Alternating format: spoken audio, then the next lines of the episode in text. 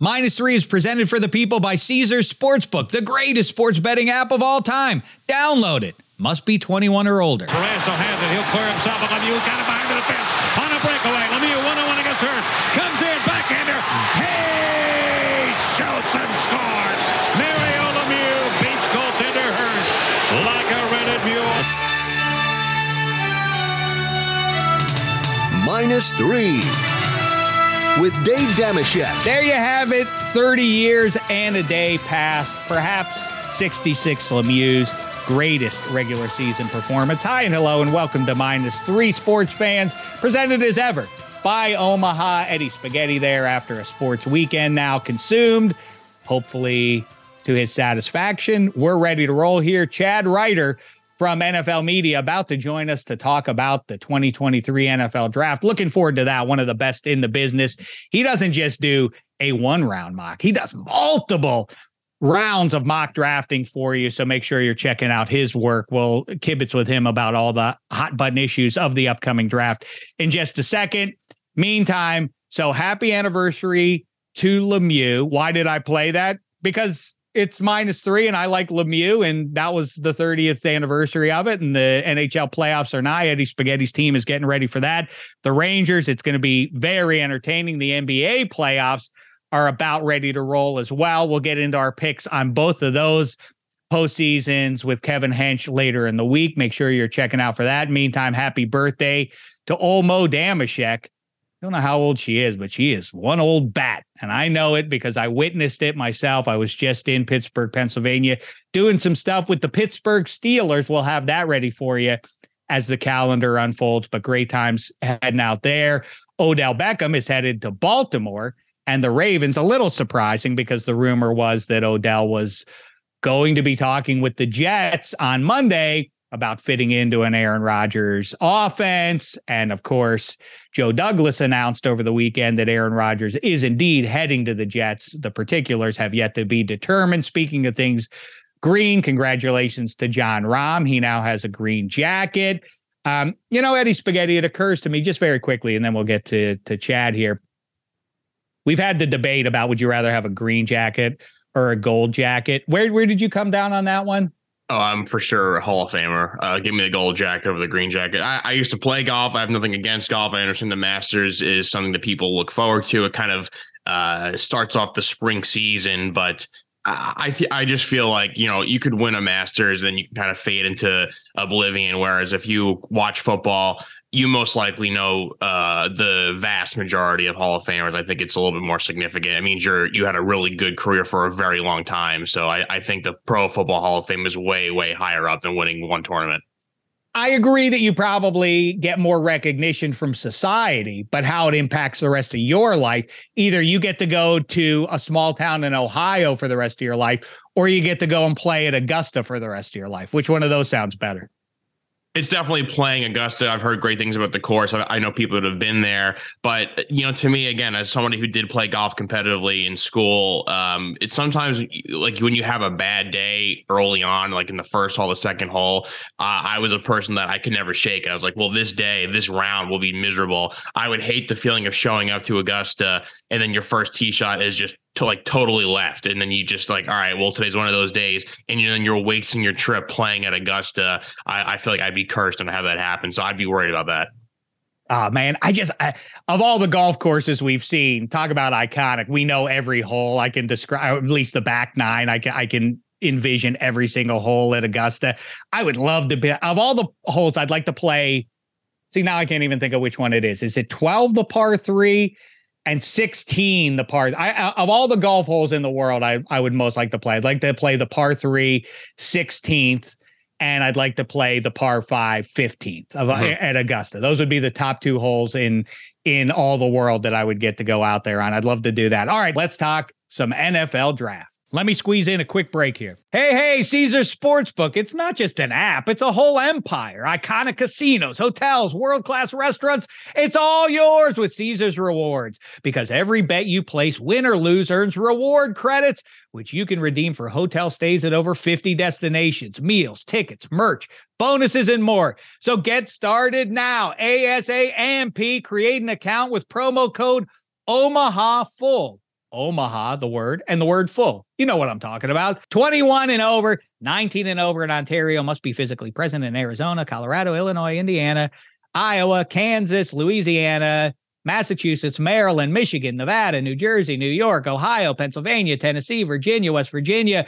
Wyoming, or Washington, D.C. Sports betting is void in Georgia, Hawaii, Utah, and other states where prohibited. Know when to stop before you start. Gambling problem Illinois, Maryland, New Jersey, Ohio, Tennessee, Virginia, West Virginia, Pennsylvania, affiliated with Harrah's, Philadelphia. If you or someone you know has a gambling problem, crisis counseling and referral services can be accessed by calling 1 800 Gambler or Maryland. Visit mdgamblinghelp.org or West Virginia, visit 1-800-GAMBLER.net. Arizona, call 1-800-NEXT-STEP. Colorado, DC, Nevada, Wyoming, Kansas, affiliated with Kansas Crossing Casino. Call 1 800 522 4700. Indiana, call 1 800 9 with it. Iowa, call 1 800 bets off. Louisiana, call 1 877 770 stop through Horseshoe Bossier City and Harrah's, New Orleans, Massachusetts. If you or a loved one is experiencing problems with gambling, please call 1 800 327 5050 or visit gamblinghelplinema.org for 24 7 support. Michigan, call 1 800 270 7117. New York, call 877 8 HOPE NY or text HOPE NY. We all know breakfast is an important part of your day, but sometimes when you're traveling for business, you end up staying at a hotel that doesn't offer any. You know what happens? You grab a cup of coffee and skip the meal entirely. We've all been there. But if you book a room at La Quinta by Wyndham, you can enjoy their free bright side breakfast featuring delicious baked goods, fruit, eggs, yogurt, and waffles. And really, who doesn't want to start their day with a fresh hot waffle? Tonight, La Quinta, tomorrow, you shine. Book direct at lq.com.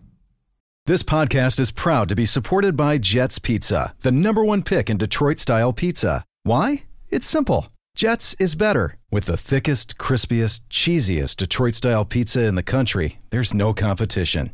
Right now, get $5 off any eight corner pizza with code 8SAVE. That's the number eight, S A V E. Go to jetspizza.com to learn more and find a location near you. Again, try Jet's signature eight corner pizza and get $5 off with code 8SAVE. That's the number eight, S A V E. Jet's Pizza. Better because it has to be.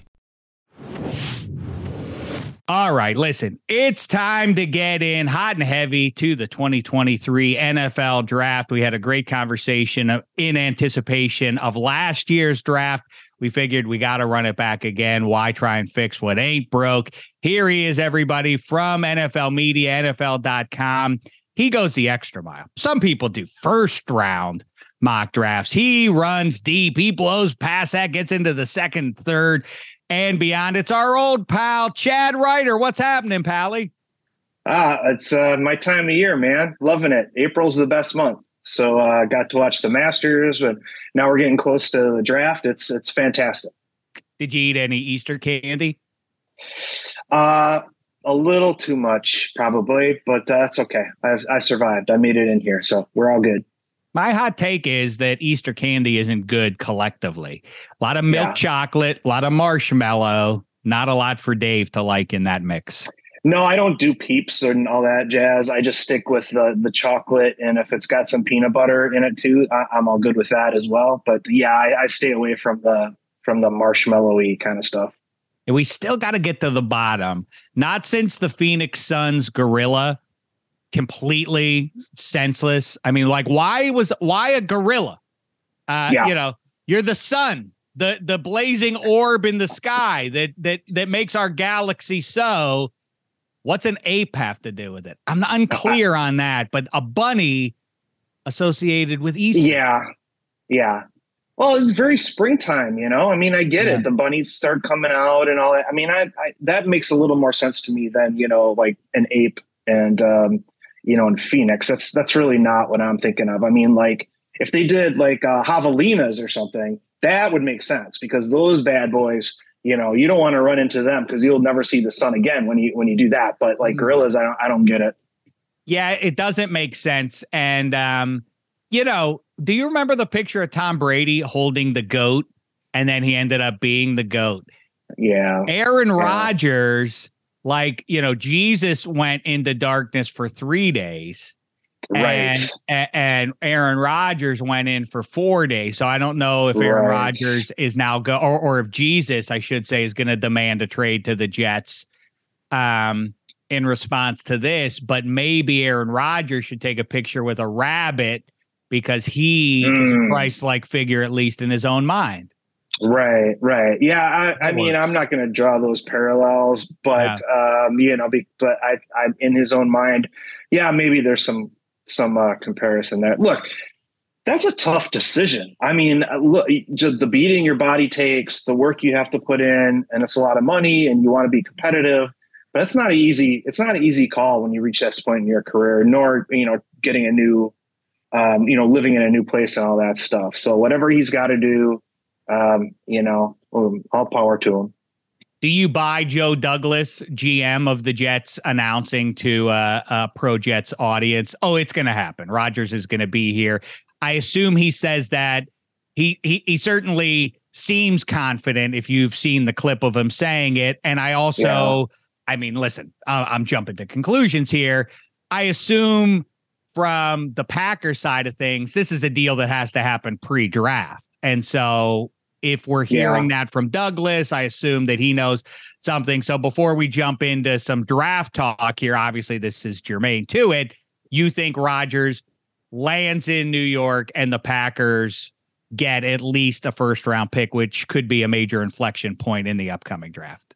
Well, I, I don't know that they'll necessarily get the first round pick. Uh, Hmm. My latest mock actually had them getting the two second round picks. That you know the Jets made that trade for Elijah Moore, giving them a second round pick. So now they have forty two and forty three, and that's generally equivalent. Maybe not quite the value of the thirteenth, but you know that's still pretty good value if they were to get both of those picks rather than the first. And and Gutekunst has actually said it's we're not we're going to require a first round pick necessarily this year um, for Rodgers. So if they get the two seconds, they can always try to move up using one of those picks into the first round again or earlier in the second round to get somebody they really like. But I would think they would also get a conditional pick next year. And it'll be interesting to see if if they can, you know, get like it's a, a third that could become a second or a second that could become a first, depending on what the Jets do this year. So my guess is that they'll get a couple of selections over a couple of years, but I don't think it necessarily has to be number 13 this year as part of that. Well, maybe I'm. Mean, this is like asking um, somebody who works at Hershey's to denounce milk chocolate. But as we jump into this, I think that there is a fixation among not just general managers or head coaches. Uh, you know, the the notion of optimism exists down the road, and if you can, if if your current situation ain't ideal, at least if you can look out onto the horizon and assume there's there's uh, sunnier days ahead that you know fans get into that. And and therefore the idea of getting draft picks. Oh we we've got a first next year or in 2 years. People to me people are have officially gotten a little over their skis and yeah. I'm not talking about philosophically about our four major sports. Let's apply it to pro football here. I mean, it- it's a completely different can of worms too when you're starting to talk about NBA, NHL, MLB, and you're talking about 18 and 19 year olds. That that's a different fact. How much they're gonna um, mature physically and otherwise. But in the NFL specifically, where do you come down on the coveting of draft picks over what you have and trying to retain those guys? The importance of retaining the guys you want versus trying to reboot and going to the draft and the ongoing you know imperfect uh optimism that exists with Yeah. teams for that Well, the thing is, is that I don't think teams like if the Packers wanted Aaron Rodgers and he had returned their phone calls, and this was four years ago, they're not trying to get draft picks for him. They want to keep him. We saw this last year, and I think when we talked, I said, "Look, they're they're not going to get rid of him this year. It's probably going to be next year."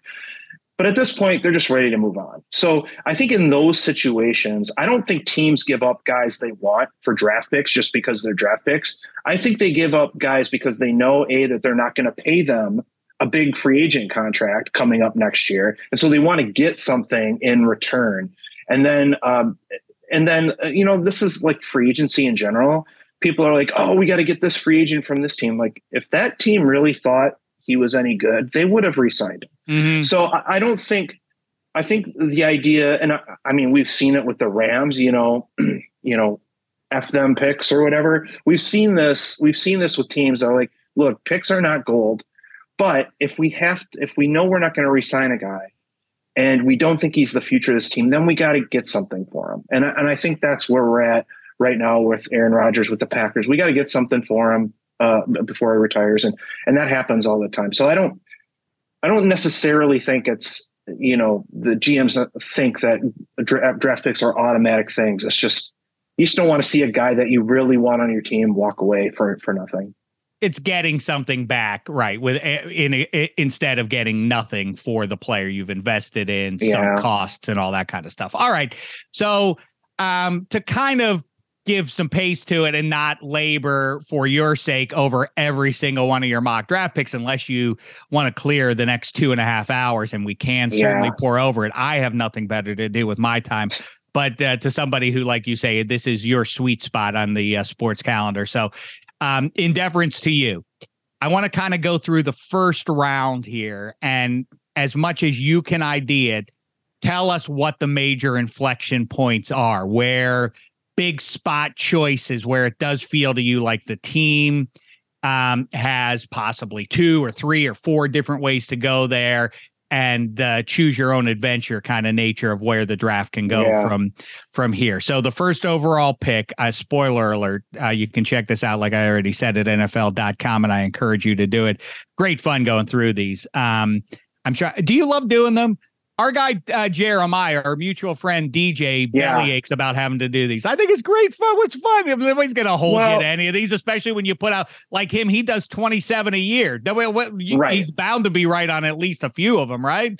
Well, you know that's the thing. Like it just depends on how you approach it and what people expect from you. And and I think for me, it's just a big puzzle, and I love putting them together because that's all I I treat with them. I try. I just try to get the players in the right general area of when they're going to get picked because you know you, there's no way you can read the minds of 32 teams. And even if you talk to nfl guys about where they think uh, people are going to go they're not right because we're human beings and we can't predict the future to any more than like the normal extent right? But so it's just really meant to be fun. I try to think of interesting things that maybe other people don't think could happen could actually happen and just try to have fun with it. So no, I love doing these. I do a couple of four rounds. The seven round is like the ultimate puzzle, like the one your grandma's been working on for six months in the kitchen that just never gets done. And and you know, I, I always say that mock drafts are never completed; they're just submitted.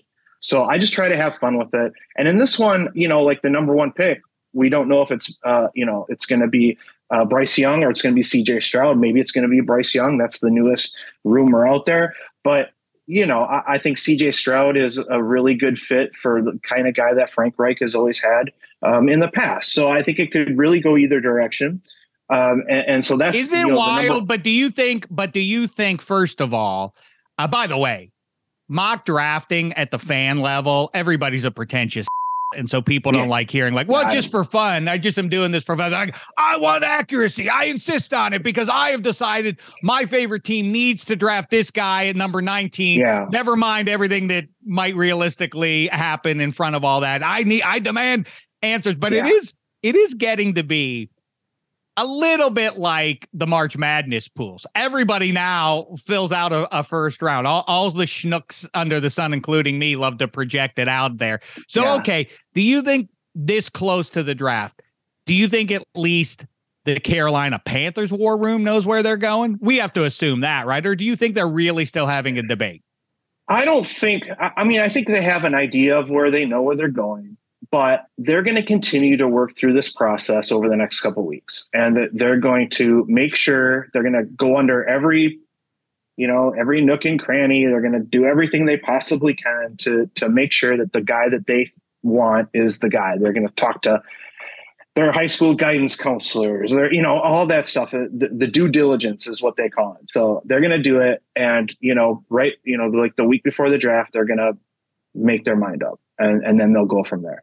Um, and and honestly, like they still might be getting phone calls from teams talking like like for example, if Houston really wants something, are they still talking with Houston? And they're saying, look, we could take either of these guys. Let's get a couple picks from Houston in the process. So they have to go through all those iterations because you don't want to screw this up. Um, and in fact, you can get too much information, uh, and and you can go too far down that rabbit hole, and um, teams can mess that up too. So once they made the decision, they live with it. They move on to who they're going to pick later in the draft, and and think about different scenarios with that as well. So um, it's really you know they're they're still thinking about it. I think. I think, like we've talked about before, I've mentioned it. My vanity makes it so that I would love to be, I would prefer to be um, the Houston Texans in this scenario because then you can't Mm. really get angry at me. like when they took the guy, well, uh, well, they took Stroud. We were going to take Right. him, Texans fans. We got stuck with Bryce Young. It didn't work out, but that's not our fault because they took the guy we wanted. Is always your fallback position. Um, just I guess in, in in as much as you can. I'm sure you're tired of answering this question, but okay. You know the the perennial the the you know the roller coaster of QB evaluation, and now Yeah. we're almost at another finish line here. But we were told Bryce Young. We were told a year ago Bryce Young and CJ Stroud are better than anybody that's available in the 22 draft. And in the 22 Uh-huh. draft, people were saying, "Well, you should have waited. 21 was the time to get a QB. Now you got to wait." And this is the ebb and flow of it Yeah. every year. Every year it goes on like this. Um, just very quickly, give us your win play show of the QBs you want. Levis is hanging around there with his mayonnaise coffee and all of that, and eating bananas Yeah. whole. And then there's Anthony Richardson, who is Cam Newton, Josh Allen combo, sprays it around, but supreme athlete and all that. And then you have these top two guys on two powerhouse college programs. Give give us Yeah. win play show how you would go. Well, uh, to be honest, I would look really hard at Anthony Richardson at number one Hmm. uh, because I think he has the. If you're, you know, ten years down the road, he could easily be the best of these guys. He could easily be the biggest playmaker.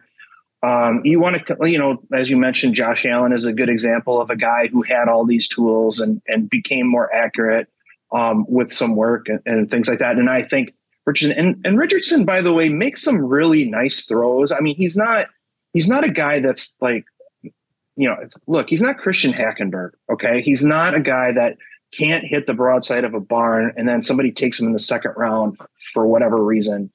That's not what he is. He is a playmaker, and he makes some throws where he can place the ball in, in a in a place where a defender can't get to it, but his guy can make a play after that. He does that sometimes, and other times he's trying to throw it in between levels of defense, and he doesn't have the touch to do it. So he's just inaccurate, in in inconsistent with his accuracy. His ball placement is not excellent. At the combine, for example, you saw CJ Stroud making a lot of very accurate throws, and Richardson's ball placement was not as good. But in the end, you're looking at a guy that can make real plays, and, and Stroud could do this too, but but really as a runner, really as a guy on the move with an excellent arm who can get the ball deep to his guys. So if he gets receivers that can help him be more accurate, accuracy, you know, there's pinpoint and then there's area code accuracy. And if you have good receivers, they can make you look really good. So I think, and it's a team game. So I think Richardson has a chance to be the best out of all these guys. I think next would be Bryce Young on mine, just because he's he's such a, a combination of poise, playmaking ability, leadership. I just think he's he's really he's like Russell Wilson. Um, if Russell Wilson would have came out now, I think he would have been he wouldn't be a third round pick now. He'd be in the top ten. And I think Young is that kind of that kind of guy because we're over the height thing. Um, and, and so I think he's there. And then Stroud, look, as Stroud even as the number three guy in this group, he's fantastic. Like he, he's very accurate from the pocket. And he showed like my notes early in the season, like this guy can run. He just chooses not to. And then we saw, you know, in the playoff that oh, he can run when when given the opportunity. And it's just it's it's there. But he's been force fed. You have to stay in the pocket and all that stuff. So really, win, place, and show. You you know, it's like three 30 to one shots going win, place, and show. Right, you're going to make a lot of money no matter what uh, if you if you bet on these guys. But but you know, to me, Richardson there's a real chance to be really really good. Is he, are we um sort of because everybody loves the comps, his pro comp is Yeah, this yeah. guy, and and I just said it, Josh Allen plus a, some Cam Newton mixed in there. Are we sleeping on the fact that that Anthony Richardson was in the SEC, whereas Josh Allen was over at Wyoming? Yeah, playing lesser competition. Are we to some degree sleeping on Anthony Richardson? Because I, I'm kind of with you. I mean, it, depending on what game you happen to flip on with the Gators this Yeah. year, you would say, well, Yeah. about this guy, there's nobody better. Uh, Bryce Young or anybody else isn't better than this guy is. But if you caught the the stinker that the Gators Yeah. threw out, some of some of those, and there were some of those, is that a possibility? I, I mean, I bottom line is, I guess I'm a pedigree snob, and I look at Anthony Richardson, and I think, man, are are the Texans not gonna? Are they really gonna take the little guy and Bryce Young if he's sitting there and all the ready-made to win now kind of traits that it feels like Bryce Young has versus the promise of Anthony Richardson? Well, and again, you have to you you know you can't have it both ways. Uh, Bryce Young played in the SEC. He had some very good games against Grant. So I think the, the argument is, well, Young was much more per, uh, productive and consistent against SEC, and Richardson wasn't. So you can kind of go both ways on that. But I, I think in the end, it's it's really about the fit with the scheme too, or what what you expect of your quarterback. If if Anthony Richardson ends up playing for Shane Steichen in Indianapolis, and he- can and Steichen can do with Richardson what he did with Jalen Hurts, and put that kind of offense around him. He's got a chance to really be good. And and if Mhm. Richardson goes to a place where they're not willing to do some, you know, like it's a different system and they and they try to make him something he's not, then it's going to be more difficult for him to to become what. He, so it, it's really, um, it's really a matter of where you're at, your circumstances, as well as your talent. So it's really a combination, a marriage of, those things. So, um, but you know, Bryce was up against the highest competition. He performed very well. And this year, Young maybe didn't look as good as he did the year before, but he didn't have Jameson Williams on this side, John Metchie over here. And so if you get him in that situation again, he's going to be really good too. So I think I think all three of those guys really have a chance to be great. So I think the Texans are quietly doing some great stuff. They've been one of those teams that was a play, you know, they were in the playoffs. I feel like we regard the Texans, uh, the the reality of the Texans is actually a little bit better than how we Yeah, regard them because they haven't had huge January success, but they were always in the mix there for for a pretty good run. And I think they're bouncing back in a big way. And I think they're they're loading up pretty good there. The QB, it seems certain.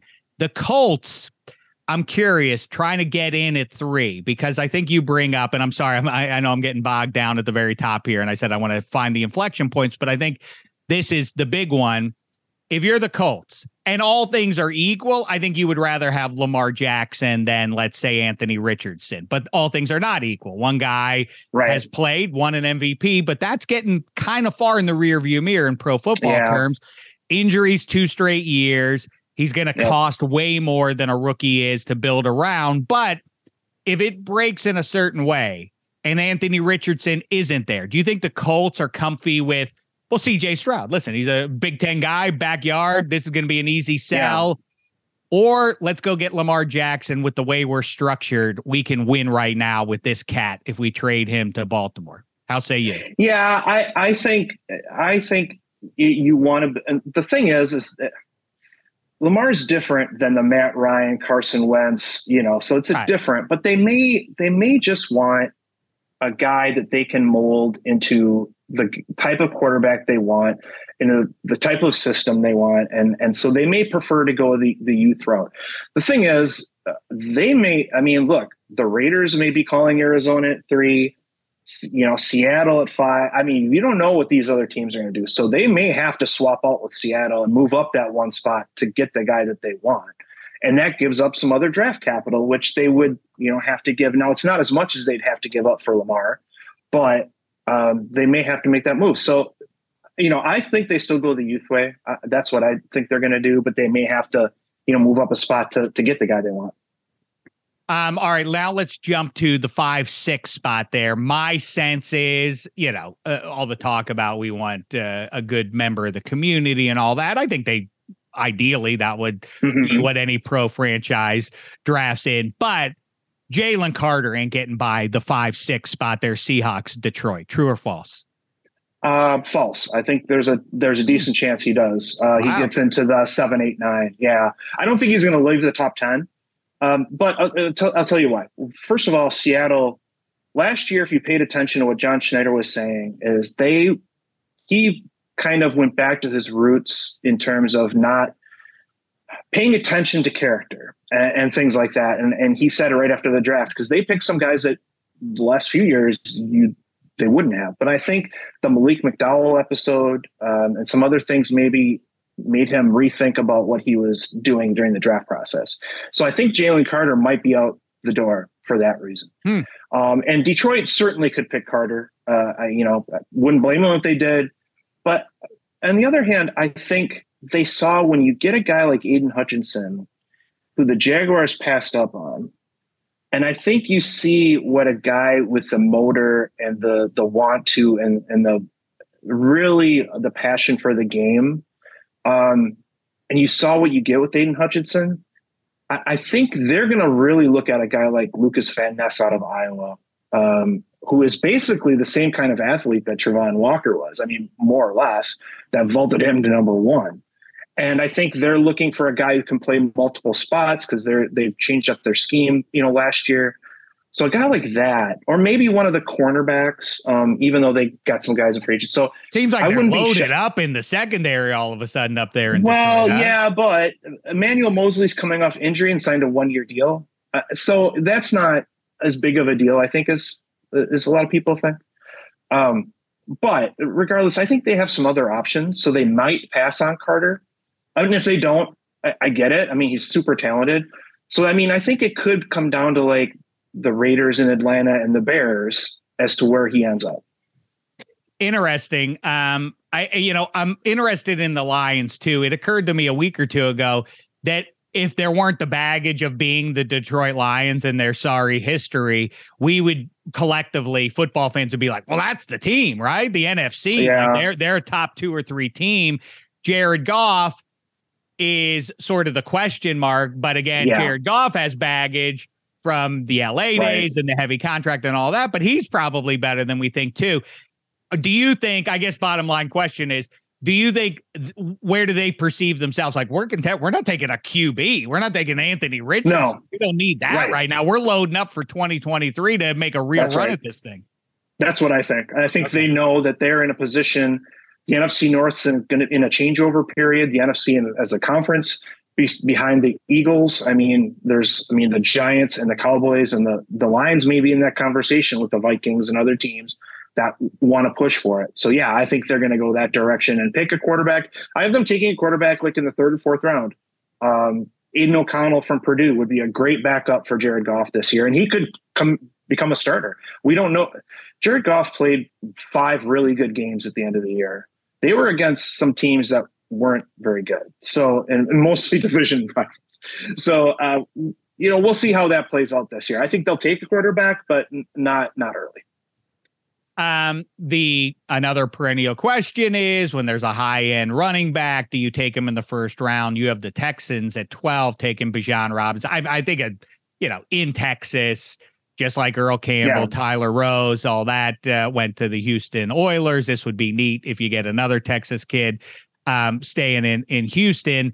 Um, I'd love to see. Uh, to me, my my my philosophy is on this because you need to know it is. Uh, I think if you think you're a running a high end runner away as a finishing piece contender for yeah. the playoffs or the Super Bowl, then that's fine. The the issue, as I've said ad nauseum, is second contract is where you make your mistake yeah. with a running back. But yeah. a rookie guy who you can give the ball to 300 times for right. the for the next four or five years um, is juicy stuff. Do you think there's a chance that one of those contending teams, the Texans are probably not that. Do do you see a team out there like the Cowboys as a for instance, or even Detroit? I, I, I think the Lions are so sort of ready to be real competitive that I'd rather them if I'm a Lions fan. Yeah, I'd rather them take Robinson than I would to take a QB to see if he develops yes. behind Jared Goff. Absolutely. I, I think um, I put the I put Robinson to the Bears um, one uh, last time because you know how good would that be with Justin Fields? Um, and I and I understand a lot of people say you shouldn't take a running back in the top ten because the attrition at the position, just mm-hmm. injuries are difficult and all that stuff. And I get that. But I think Robinson is one of these guys that his game is sort of reminiscent of Christian McCaffrey. I think he's a better prospect than like Leonard Fournette or Zeke, um, who both win at four. So, like, I won't be shocked if he goes anywhere from three to Arizona to 12 to Houston and anywhere in between. The Eagles at 10 would be a fan. I mean, they Sure. typically wouldn't take a guy like that, but in terms of their their fit, in terms of a, a guy that they want like that, I think they'll probably go for like Jahmyr Gibbs in the second round or something like that, or late in the first. But I- I think there's spots where he can go. And the thing is, is that football is becoming positionless, and I think Robinson is a guy that you could put in the slot. Uh, he, he's a Hmm. really good receiver out of the backfield. You can move him around and do different things with him. And I think you're starting to see a lot more of that with all the smaller receivers getting picked early and things like that. It, it's it's less about running back, receiver, tight end than slot, outside, backfield. You know where these guys are lining up rather than their quote position. So I think he's a real good value in the top twelve picks. Couple few more here for you as we hit the midway point in the first round. The Packers transitioning, obviously, presumably, as we say, away from Rodgers. I, well, obviously, I don't think Aaron Rodgers is going to be their quarterback. So, No. how best do they get ready for the Jordan Love era here?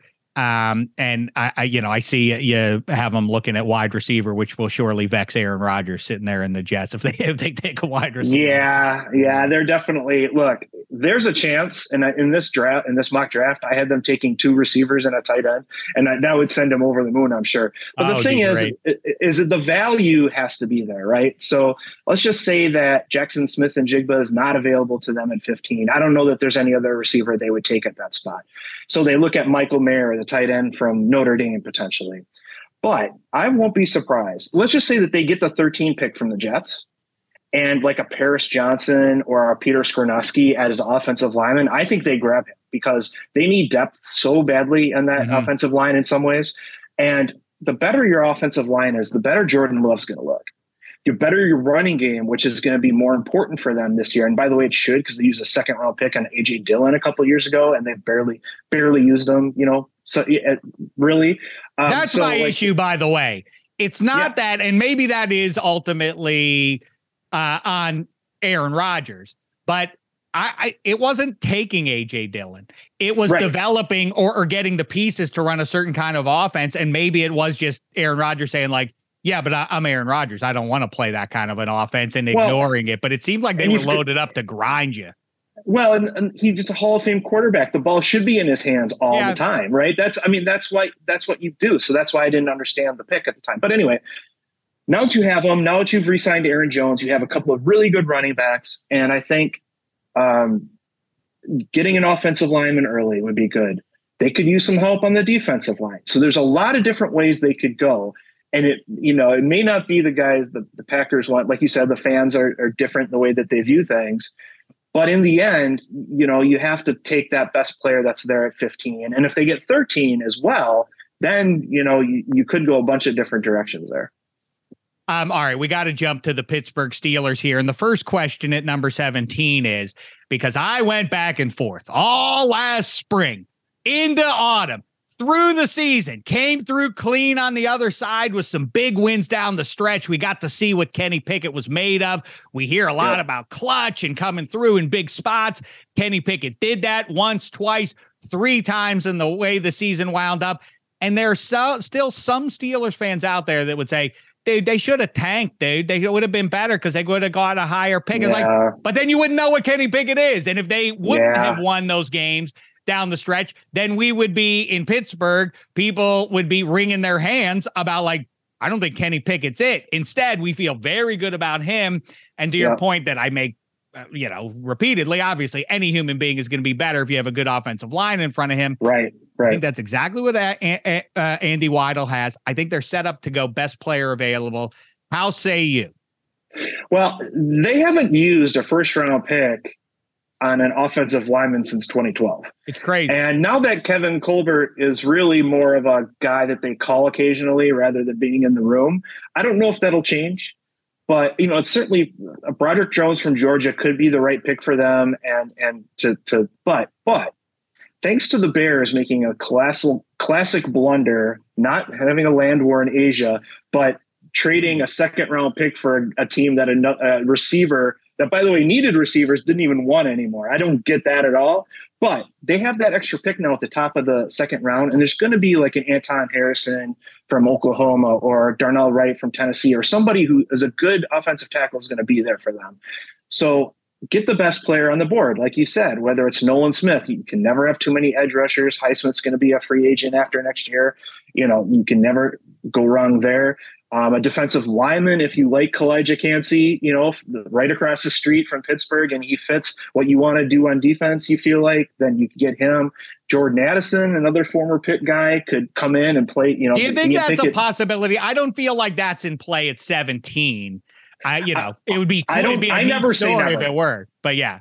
I never say never, but these are just some options that they have, and and so I think really offensive line, defensive line, a cornerback like look, if Devon Witherspoon is still there and they feel like they need more help at that position, they have a lot of different options there. So I think you're right. You just pick the, the guy that's on your board at the top. They have enough needs where they can they can meet one of those with a really good player. Is that do you think that it's circumstantial or just blindly? I you know, I I've always kind of thought you know, best player available is the way to go. Because if you don't do that, I mean, I always think of the Browns. Like, well, we I, I don't even remember who it was who they had re-signed. It wasn't Kelly Holcomb, but they were like, well, we're we're relatively good at QB, so we're going to take Kellen Winslow Jr. Yeah. Instead of Ben Roethlisberger from Miami of Ohio, because yeah, we just we have yeah. our QB's good enough. We can get by. I, I, mean, that's always to me the the the one to highlight for all fans. To me, if you're going best uh, best player available, if you're Pittsburgh, then then do that. If yeah. you're trying to play ball in the AFC North and you're looking around at Ja'Marr Chase and now there's Odell Beckham for what that matters, do you need some speed at corner? I mean, now they're right. Patrick Peterson is their is their top cornerback and he's right. 47 years old. Right.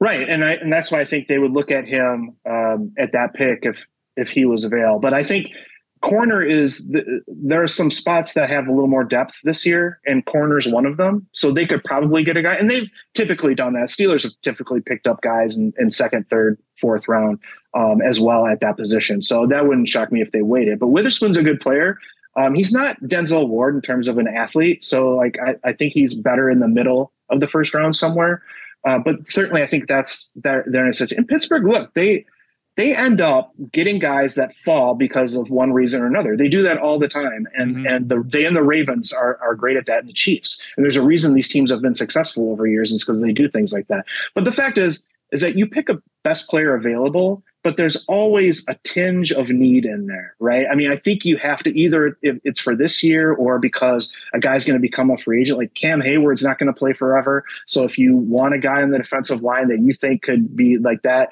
you, you take him. So there's always a tinge of need in there, but still you stay true to your board.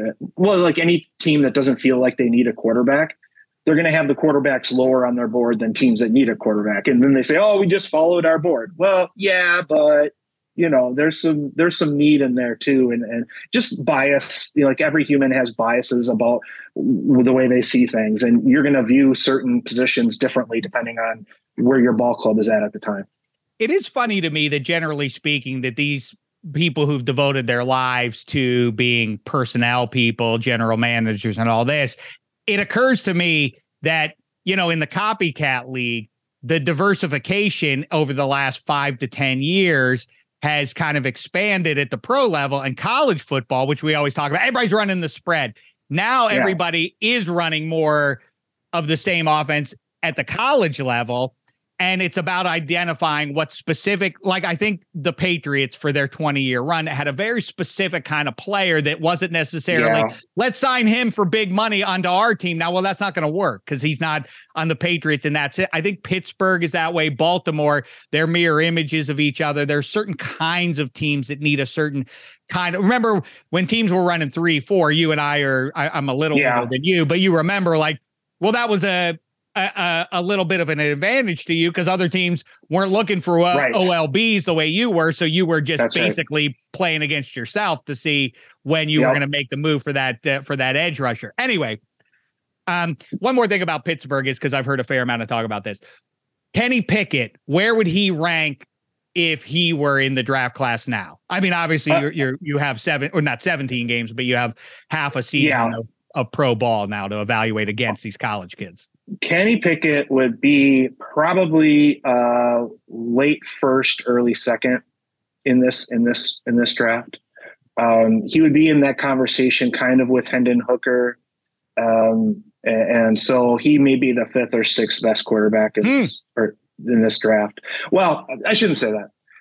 He's actually. Um, well, yeah, I think that's right because Will Levis is a kind of a weird situation as well um, right now. So he he may, but I think he's he would not be among the the top three. I don't think.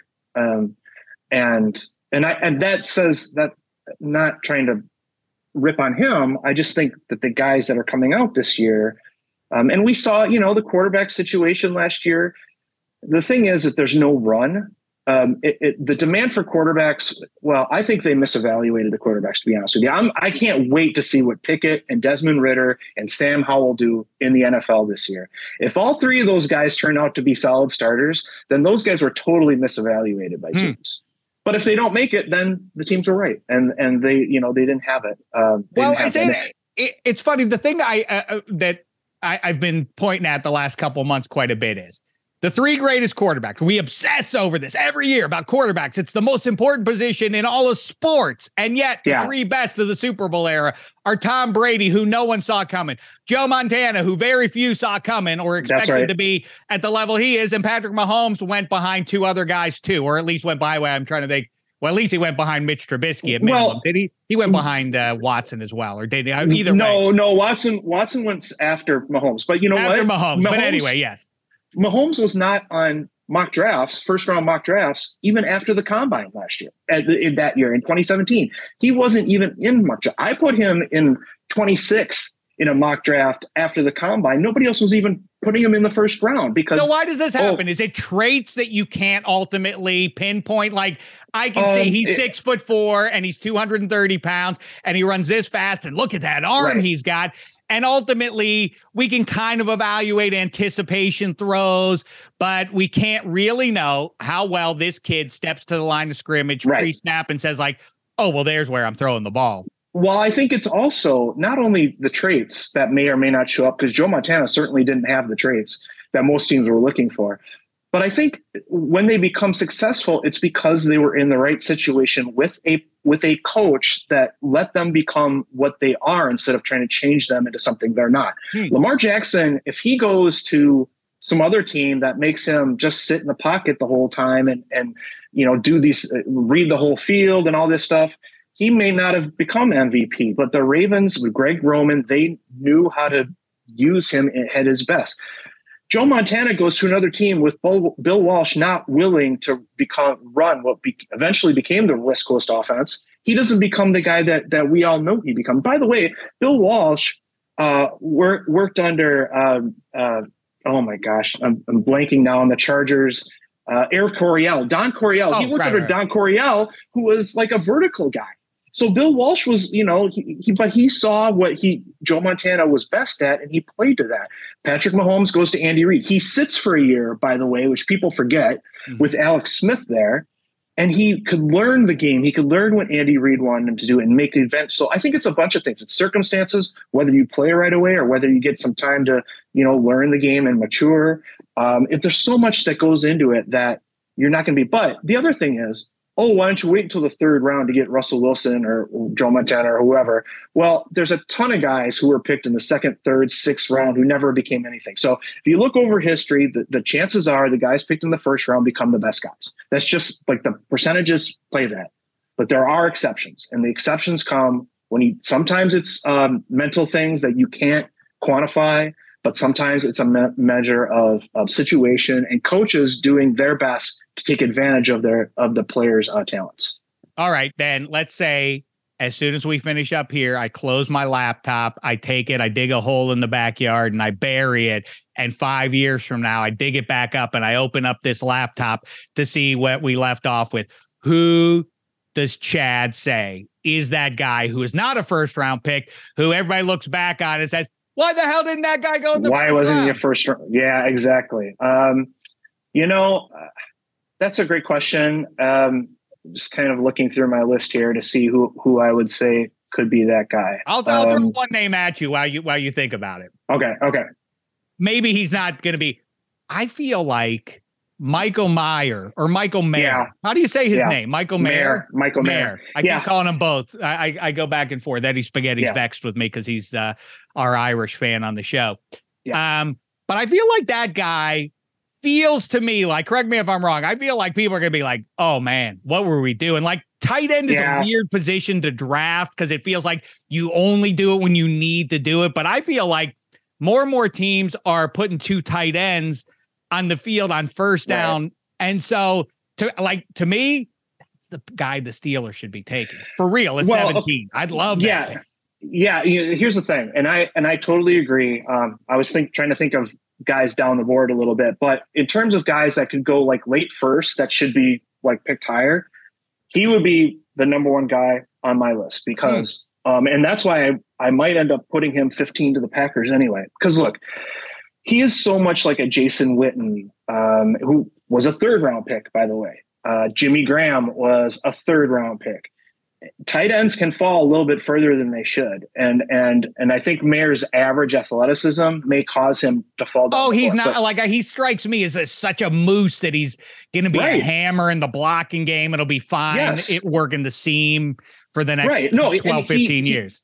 he you don't have to be the fastest guy on the planet to be a good tight end because you're working against you know linebackers that are a either a lot smaller than you or that are bigger and aren't as fast. So you can make that work. And he's a reliable receiver, which is totally underrated, by the way, um, who can move the chains and make big plays.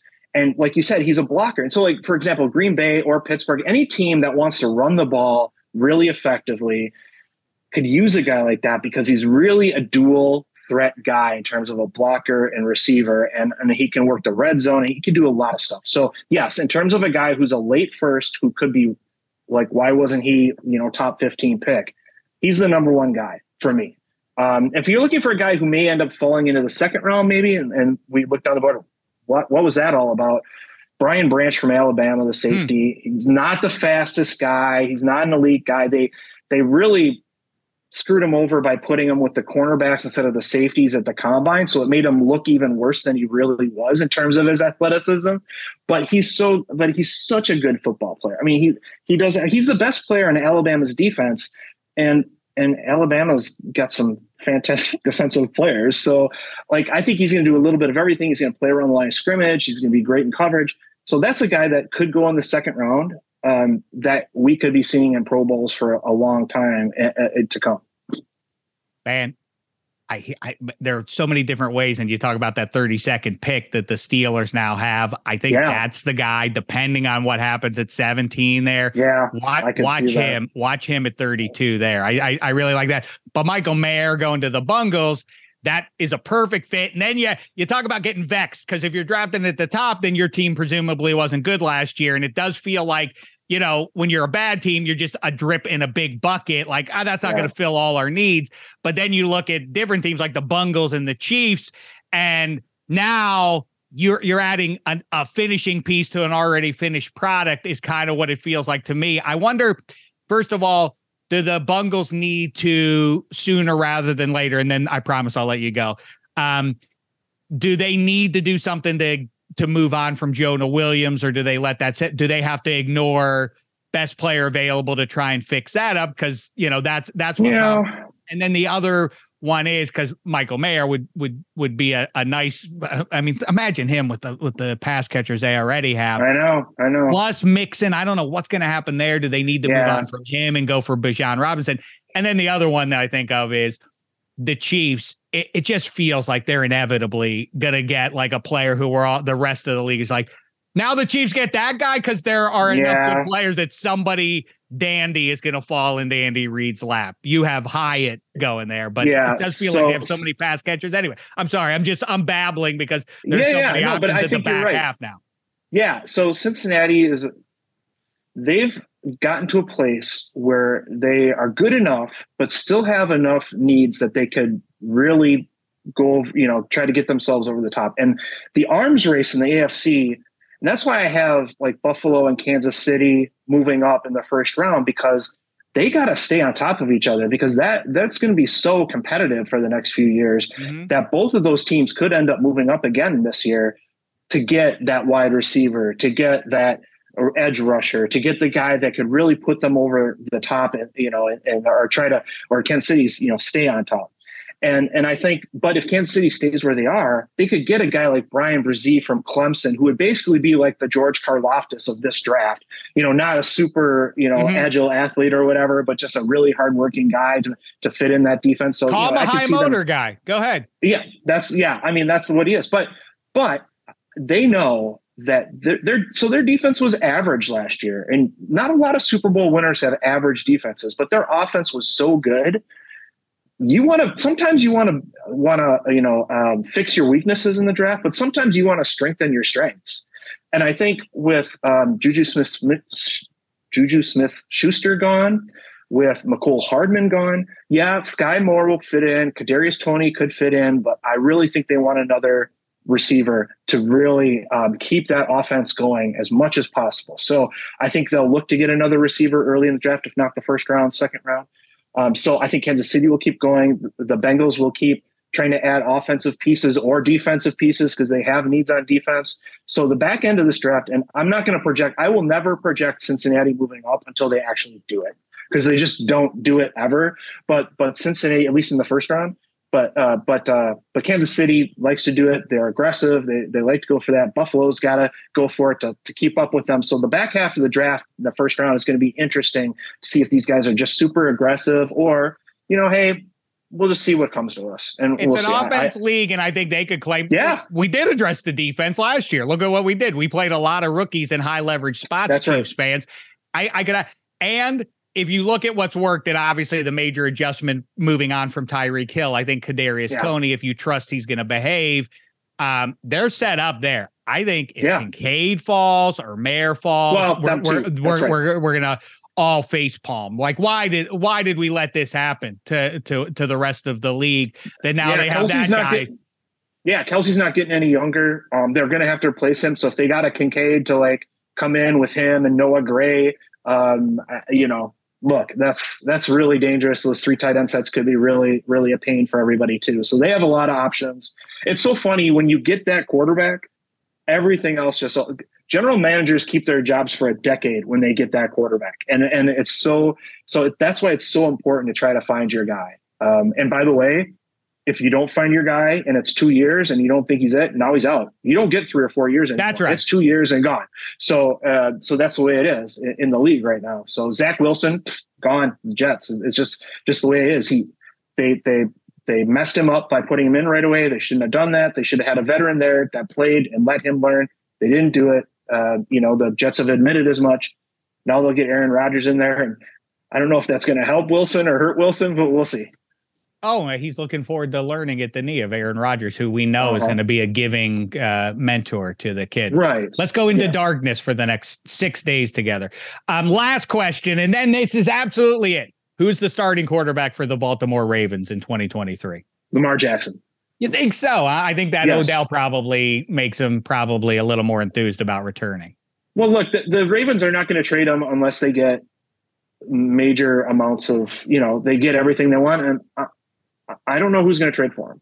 I know, but there's no way. The thing I keep saying is there's no way that the Ravens can have Lamar Jackson sitting there in like like Le'Veon Bell in Pittsburgh. Like you can't be at the end of September, early October, and be like, "Hey, he doesn't want to play for us, Baltimore fans. What are we supposed to do? Hey, good luck to Ty Huntley this weekend." Like that's just not going to be a satisfying result for a Ravens fan. No, but but I don't think Jackson is going to do that.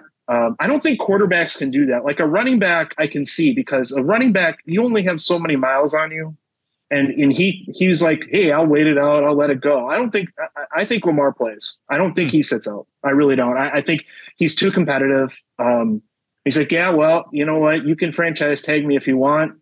I'm going to play, and I'm going to bet on myself." And uh, because you know, look, a guy who doesn't have an agent has supreme confidence in himself and um, he, he's just going to go out there and play and earn a big contract, and somebody's going to have to you know, pony up eventually. So that that's what I think is going to happen. If the offensive line is right there, man, they have no excuses. Assuming it's Lamar Right. Jackson with uh, with the pieces they have. I mean, Bateman coming back, plus Mark Andrews, plus Odell, plus Dobbins, and they they kept Gus the bus, right? They they, they didn't Right, right. right? Right. loaded up. They'll, they'll pick some more guys too. So it, it's Yeah. yeah. If he's healthy, if Lamar's healthy, um, you know, watch out for them. Can I tell you something, Chad? I'm now ready for the NFL draft. Let's get to it. Let's cut out all the jive. I see people who don't even watch college football are now doing mock drafts and everything else. We go, we go to an OG, the genuine article. Chad Reuter, awesome stuff as always. Sorry for sucking up so much of your time there. No, But, I'm uh, great. It was great. Enjoy SoCal uh, as long as you're out here, pal. Great Yeah, time. man. I appreciate it, man. And uh, thanks for having me on. Always enjoy it. Sure thing. And now a quick break. Hi, it's Mike Greenberg letting you know ESPN Bet is ready to take you through all the biggest sports moments this spring. The official sportsbook of ESPN has exclusive offers and markets from Scott Van Pelt, Stephen A. Smith, and me, plus many more. From the playoff intensity to finally getting out to the ballpark, there's no better time for sports fans. Sign up today. New users get a bet reset up to $1,000 in bonus bets if your first bet doesn't win. Download ESPN Bet today. What a play! Must be 21 plus and present in select states. Gambling problem? Call 1 800 Gambler. Terms and conditions apply. See app for details. 10 seconds on the clock. How many things can you name that are always growing? Your relationships, your skills, your customer base. How about businesses on Shopify? Shopify is the global commerce platform that helps you sell at every stage of your business. From the launch your online shop stage to the first real life store stage, all the way to the did we just hit a million orders stage. Shopify's there to help you grow. Sign up for a $1 per month trial period at shopify.com slash network, all lowercase. Go to shopify.com slash network now to grow your business, no matter what stage you're in. Shopify.com slash network. All right, great stuff, Eddie Spaghetti. Anything jump out at you there? Sorry, I just ran so long. I was going to get to your gents and a number of other things, but pretty meaty conversation as it was. Uh, I mean, no, it's totally fine with the Giants. I know Chad and his mock has them trading with the uh, the Chiefs, so the Chiefs could uh, bump up a little bit to 25 and get a receiver. I think the Giants are in a pretty boring position that they're they're going to probably take interior O line or maybe a cornerback, maybe a receiver. Um, so it's okay passing it. The thing that did jump out, is, and I agree with you, Michael Mayer. It's very strange to see that he, you know, in some mocks I've seen him be out of the first round and be the third tight end take, and a lot of people are in love with uh, Utah's Dalton Kincaid. Uh, not take away from him, but I mean Mayer from his time Notre Dame. Notre Dame's put out a lot of tight ends into the, the to pro football recently. You can go on the, the laundry list of guys they've had there. And to me, he was far and away the best one. He was a difference maker. He was the focal point of the offense through a time where they never really had a stud quarterback. It was a lot of guys who came in. You know, you had your Jack Coan transfer, and you you had uh, the the issues last year with Drew Pyne, obviously filling in, um, and and then Ian Bookfer, who was great, but again, a, a mid level prospect. Uh, you know, the the mainstay there was Michael Mayer, and that's why he was called Mini Gronk because he has that similar frame and stature to him. He can block. He will go up and get the ball. So I think his, you know, the athleticism, like Chad said, is average. Is he going to be what Travis Kelce is and do jet sweeps? Absolutely not. But can he go up and get a ball way up in the air, uh, like with his size? He absolutely can. Um, I, I love him, and I think he'll be a, a steal for whatever team gets him. Yeah, he's more Gronk and Bavaro than he is Kelce, but that's not a bad thing. No. Um, anyway, great stuff from from Chad there. Really good. Go check out uh, his work at NFL.com. He also is talking about ideal fits. He's got a number of pieces out there on NFL media. So uh, so worth your time if you're one of these uh, these draft nicks, which I think pretty much all pro football fans are these days.